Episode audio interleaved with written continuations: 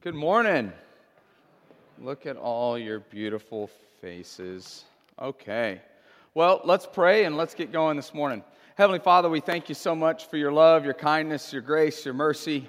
Um, whatever it is that brought us here, maybe this is our home church, uh, maybe this is um, still for us the thing that we just kind of in the habit and the rhythm of doing. Maybe we're visiting today. Uh, maybe it's been a while since we've been here and we're just trying to get reacquainted. Um, God, may we sense your presence and your grace in full effect today. Um, Holy Spirit, do what you alone can do within our hearts and in our minds, um, that you remove me from the equation today and you just speak faithfully to your people. It's in your name, Jesus. Amen. So, late 60s, uh, early 70s AD in the city of Ephesus, uh, we believe that the Apostle John, sometime around there, as, as it's been passed down, would have passed through Ephesus. Now, this is right around the time when John most likely was either preparing to or already beginning to write the book of Revelation as well. It is also during this period that there was a Roman emperor by the name of Domitian.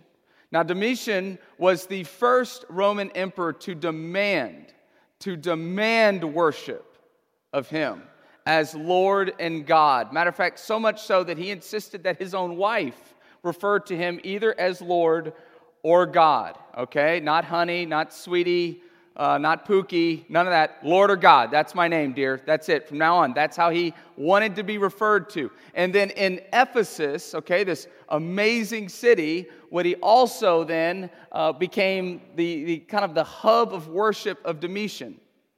And so, what they did, and you can go to the ruins even to this day, is this massive hill overlooking the ocean, okay? And they built this terrace that actually extended off the edge of this hill, okay? It was a, a, platform that would actually be larger than the surface area of a football field. On top of that would be a, a temple that was roughly 40 feet by 60 feet. And then to cap it all off, they had a statue of Domitian erected to this day, we have his big giant head and one of the arms from it in a museum. This, uh, this statue was some 27 feet tall, and it would overlook the ocean and overlook the land. Whether you came in from the ocean, you came on via the land, you would know this is the Lord, the God Domitian. Okay, Lord of Lords, God of God. And actually, even with the way that they built it, each pillar okay, off of this terrace, off of this overhang, had a Roman god, a different one, um, carved into each pillar. The message being clear He is God of gods, He is Lord of lords. And if you do not pay homage to Him, especially back then, you will pay with your life. Now, what's amazing is here is this level of greatness, lordship. He's a God, right? He would end up being uh, murdered by one of his own people that worked under him. The people, by the end of his reign, hated him so much, they wiped his name off of everything that they could. And today, if you went and saw the ruins of what was this great, imposing figure, it just looks like an empty field. Nothing. Nothing standing, nothing to remember him. So is the greatness and the lordship of man. There it is. Even the greatest who try to lift themselves up beyond who and what they really are are just swept into the pages of history.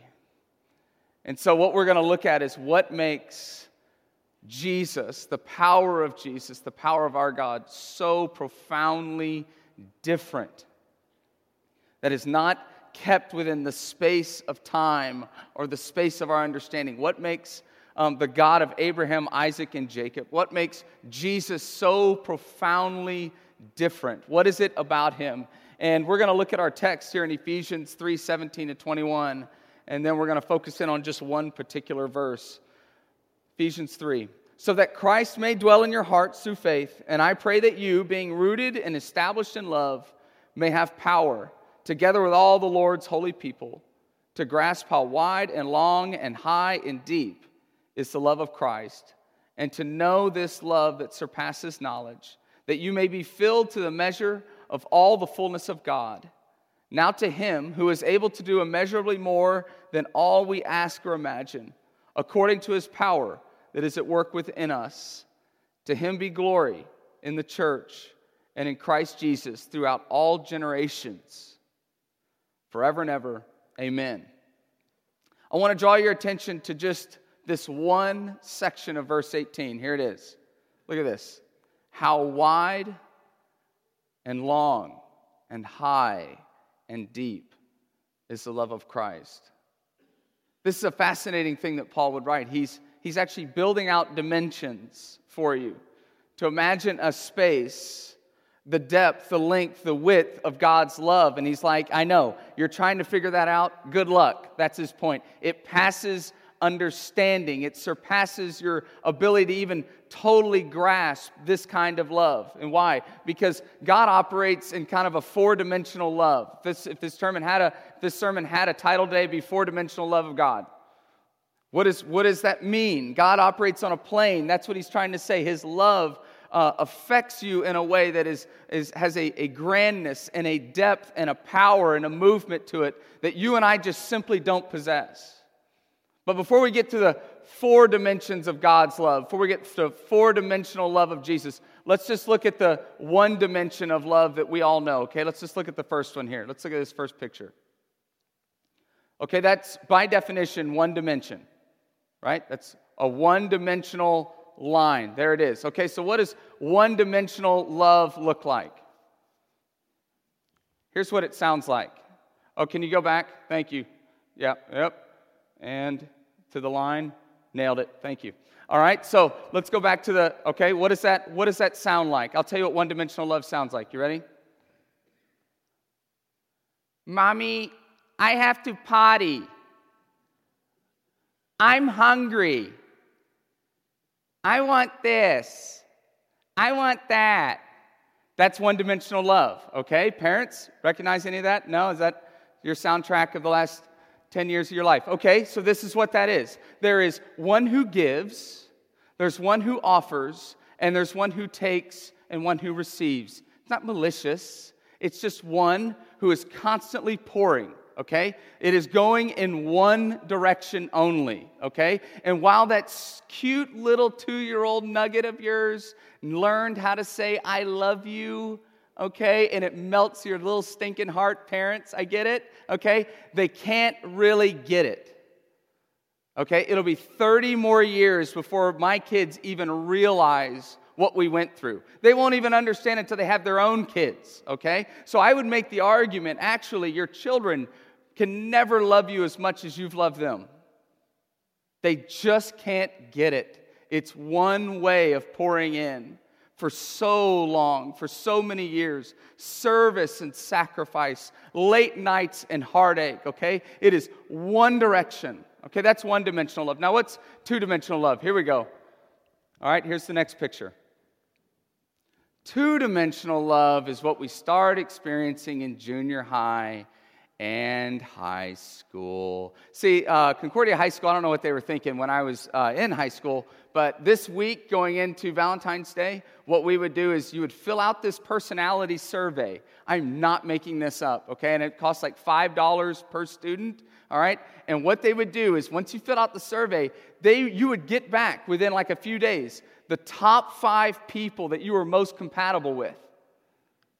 Yeah, I can't believe they, were, they would do that. So, what I would do is I tried to size up the girls that I really wanted to go out with, and I thought I would change my answers thinking it would put me in better standing to get them on my top five and me on their top five. You see what I'm talking about? Okay? And uh, it didn't work at all. Okay? I ended up with the same five people I didn't want to go out with before. All right? And so that's what you ended up with. And the whole idea was all you're doing in that age, you're just sizing each other up.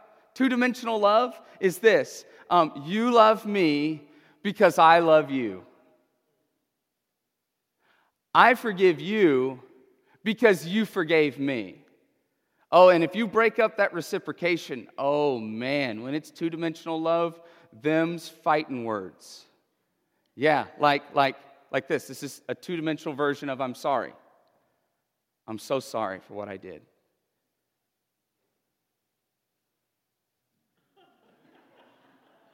You're sorry too, right? Oh, that, that's it. And then it's on, right? Now we're going to argue about the I'm sorry return. Where was it? That's what it is. It's all about reciprocation. See? It's just a, it's a mutual agreement. It's actually transactional, not transformational. Matter of fact, some of us in this room, a lot of times, some of our greatest hurts that we bring into our marriages or we bring into our lives were because we experience that two dimensional love with a person. And that is so hard to bring into the third dimension of love sometimes. Some of our greatest scars as people come from that kind of relationship. And not until we're exposed to something that's more, or something that could be greater, or something that's more fulfilling, then we realize how broken that actually was. But for so many years, you can believe that this is great. This is how it's supposed to be, right? But it's just 2D. That's all it is. It's two dimensions. This way, this way, this way, this way. Well, then 3D, well, three dimensional love. Well, that's when Jesus now enters into the relationship. It's not just in a marriage, I mean, it's, it's in your friendships, it's in your families. All of a sudden, before, I would ask you for forgiveness because I want it in return. Now, I forgive because I was first forgiven. Now I love because I was first loved. Now I show grace because I was first given grace. There's a whole third element that's now acting and moving, okay? And if you want to know what that looks like, well, I don't have it up on the screen. Actually, you have it in your hand, okay? That little box that you got. If you want to know th- three dimensional love, why don't you open that up right now? Go ahead, go ahead. Go ahead. It'll wake you up so that you only remember the last third of my sermon. That's good, okay? Go ahead and open that up and start chomping on those beautiful little candies. Now, here's the thing I need you to save at least one to two for the end of the sermon, or you're going to ruin it, okay? So if you're one of these people that are about to go two to three at a time, slow down, partner, okay? Work your way through it. You can go ahead and eat them right now while we're talking. And I just want you, to look at those beautiful little treats in your hand. What do they have going on? Look at the height. Look at the depth. Look at the width. Look at the length of that sugary little treat. Isn't it wonderful? Isn't it wonderful? And each one has a little message for you, and doesn't it taste so good? I wonder what the next one's going to say to you, right? So, three dimensional love has Jesus in the middle of it, and it's an experience now.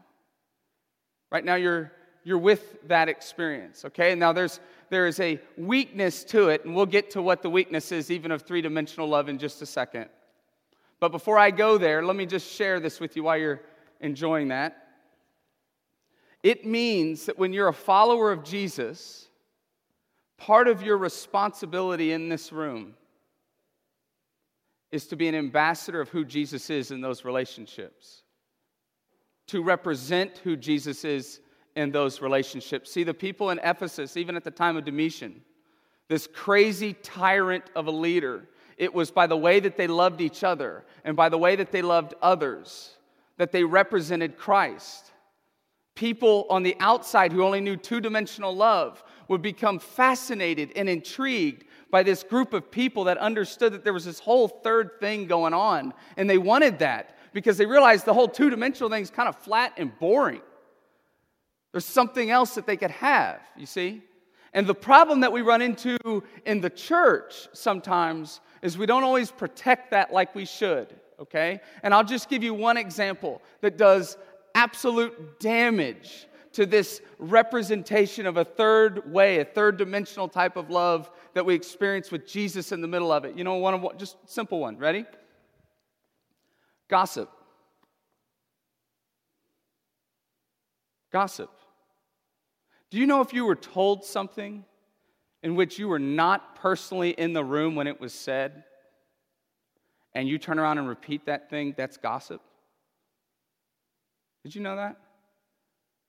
Do you know that I have told people that if there's anything they've ever heard about me, even let's say, as the pastor, as if I just walk around with a club, just ruining people's lives, right? I've said, here's the thing if there's anything you've heard, you know what you can do? Bring that person and you, come to my office and I will tell you everything, as long as they give permission for that. I got to tell you what's interesting. Not one person has taken me up on that in two and a half years. But there's a whole lot being discussed. Let me tell you the other thing that's interesting about gossip with Pharisees, specifically a Pharisee mindset. A Pharisee is someone who knew God's word, knows God's law, knows his will, but they won't speak that Jesus is Lord. Isn't that interesting? That's a, that's a Pharisee. When you bring that idea into the church, so we're all in the same playing field here, do you know that what they call the church, what Paul would call the church in Ephesus, in the, in the, in the book of Ephesians, you know what he calls uh, the church? He calls it the bride. The bride. And you know what he calls Jesus? The groom. So the groom is Jesus, and the bride is the church. You know what gossipers like to do? Can I tell you a little bit what they like to do? Here's what they'll do they will more willingly talk about the bride to people than they will ever talk about the groom. And you'll ask them, why don't you talk about the groom? Well, I don't know enough. I just, I only go to Bible study every Sunday. I do go to a church, and I've got a midweek study. Okay, I also have this portals of prayer thing that I'm doing. But other than those four to seven things I do every week, I just don't know enough to talk to people about the groom. By the way, can I just tell you about this thing about the bride that I heard? Yeah, were you there? No. Would you, do you know the whole story? No. Do you know the context? No. Do you know the whole situation? No. Oh, so you really don't know a lot at all, but you're willing to talk about it. Well, yes. So bold with only half the information. This lays waste to a church. And this is this statement. Let me just make this really, really clear, okay? Because this is like the perfect thing to say when you're trying to raise money. Um, our elders and directors are about to cringe. This is going to be great. Um, this is such an issue in the church and does so much damage to the church, believe it or not, okay? if this is you and you love to just stir it up and just keep it going, kind of thing, okay, there's the door. I've got an app on my phone. I can help you find Lutheran churches anywhere in this city. I would rather die a hundred slow, humiliating deaths being the butt of LCMS jokes for the next 10 years than to half exist broken, not honoring the love and the grace and the mercy of Jesus, having a Matthew 18 okay, and a John 17 kind of unity and love in a church. It's not worth it. It's not worth it. You could take your talent, you can even take your money. And believe me, we could use your money. it's just not worth it. This is how serious this is. Do you understand? The damage that it does to a church and I have watched and am watching what's happening, this, the, the movement of Jesus in this church, and I'm also watching the movement of Satan at the exact same time. We are in a spiritual battle as a church, fighting for our lives. Every church in America, every church on the planet is dysfunctional. It is full of dysfunctional people. We will not be separated by whether or not we are dysfunctional. If you're new here and you came from a dysfunctional church, I've got bad news. We are also dysfunctional. The only thing that we may have going for us is God willing, we will deal with our dysfunction with grace and mercy and openness and transparency. Every place is dysfunctional. Just how do you handle it? So, protecting it is huge. Protecting that third dimension is huge. So here you are, you're eating your candies. I know, I just got you to stop eating them. I'm sorry. Not a single person ate a candy on that last three to four minutes. Please continue eating again. Go ahead, go ahead. Just let's just fill it up with the good feelings again, okay? We're out of the, we're out of the punching you in the forehead phase. Okay, so the, now we have this going in, right? Now here's the problem with three dimensional love. When it comes from you and I, there's limitations. See, when I tell my wife I love her, it has a shelf life. It's as powerful as the moment it leaves my mouth and hits her ears. And I can show that for the rest of her days and for the rest of my days. But you know what my love can't do? My love can't keep her from getting sick. My love can't make her live forever. My love can't fix every aspect of your life. But I'll tell you the beautiful thing God has written even into the unbeliever a fourth dimension. He's actually left you in this room just a shade and a shadow of something that cannot be measured, believe it or not. And you all have it within you. Did you know that? You have something within you right now that cannot be measured its height, its width, its depth, and its length. And you want to know what that is? You want to experience it? We're going to do it right now. I want you to take one piece of candy out, okay? All right? And I want you to read that little message on that piece of candy. And then what I want you to do, now listen closely, I want you to look at the person next to you. I want you to lock eyes with them for two seconds. Do a two count in your head. And then I want you to say the phrase that's on that piece of candy. Okay? Don't read it. Lock eyes, two seconds. Ready, go.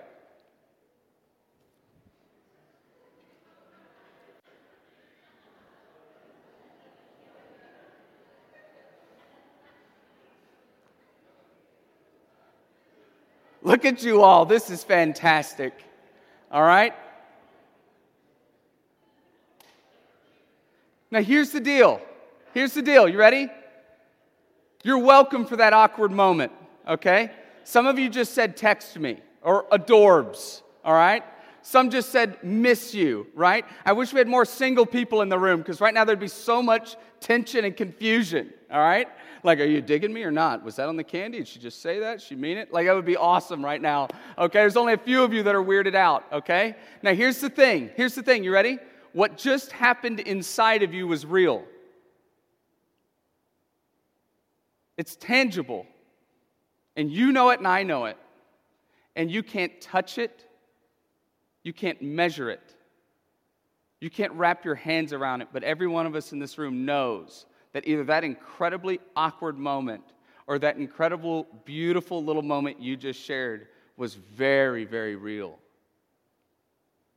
See, this is the problem is that our words, okay, as awkward as great, they, they, they're, they're stored away and they're there, okay? And that moment happened, okay? But it has a shelf life between human beings to human beings. And when you talk about four dimensional love, four dimensional love is God's love for you, all encompassing love for you. It's different than your love. It takes dead things and brings them back to life. It gives wholeness and healing. It gives a new identity and a new purpose. This is what Psalm 103:12 says. Okay, you ready? As far as the east is from the west, so far he has removed our transgressions from us. In other words, your sin is constantly being moved further and further from you. In other words, your sin is further from you now than it was five seconds ago. It is being driven out by the all encompassing presence of God's love, its fullness. So when you walk into this church and you're sitting here wondering if you're good enough for Jesus, you're the only one litigating that case. God actually says, I've forgotten your sin. You have a hard time forgiving and forgetting. That isn't his problem, that's yours. Whatever it is. And the four dimensions of this whole thing is not only is his words spoken, they travel throughout time. It covers your yesterdays. It covers before you ever walked into this church. It covers when you could care less about Jesus. It covers you right here and right now. And it will lead you, not wait for you, it will lead you into your tomorrow. It moves throughout time. It pushes out sin. It meets people where they're at. It's a whole different dynamic and power. It gives a new identity to people who are lost. It gives hope to people who thought they had no hope. Because they stand before a holy and righteous judge, a God, and they are found blameless before him because of the love of Jesus, as far as from the east and to the west, pushed away from you to never be seen again. That is four dimensional love, is the love of Jesus. That is the difference between Jesus loving you and you loving one another. And so, as we struggle in this life, the whole idea of just the third dimension is just so that people will see there's something different in this room than everyone out there that's lost and struggling and dying. Because once they get a taste of God's love, once they get a taste of the four dimensional, all encompassing, all filling, right? East is to the west, your past, your present, your future. It changes everything. forever. And so, as good as that candy was, I know it's killer, all right? You're going to come up to the rail and you're going to taste something else. And there's something else going on that we really can't explain. He says, This is my body. And he said, like, this is my body in the present 2,000 years ago. And yet we sit here acknowledging, This is my body 2,000 years later. We sit and we have this meal as the rail extends into that wall. And if you can imagine, on the other side of that wall is the continuation of this rail with all the saints here in the meal together from all time. A whole nother dimension of who God is that covers your past, your present, and your future. Don't miss that when you come up here. And if you're like what Paul is saying, you're just like, what? I can barely wrap my mind around it. That's a good thing. He's a God that's bigger than you, whose love absolutely pursues you endlessly, completely, fully, inexhaustibly. And He meets you here by His grace and by His mercy and by His love.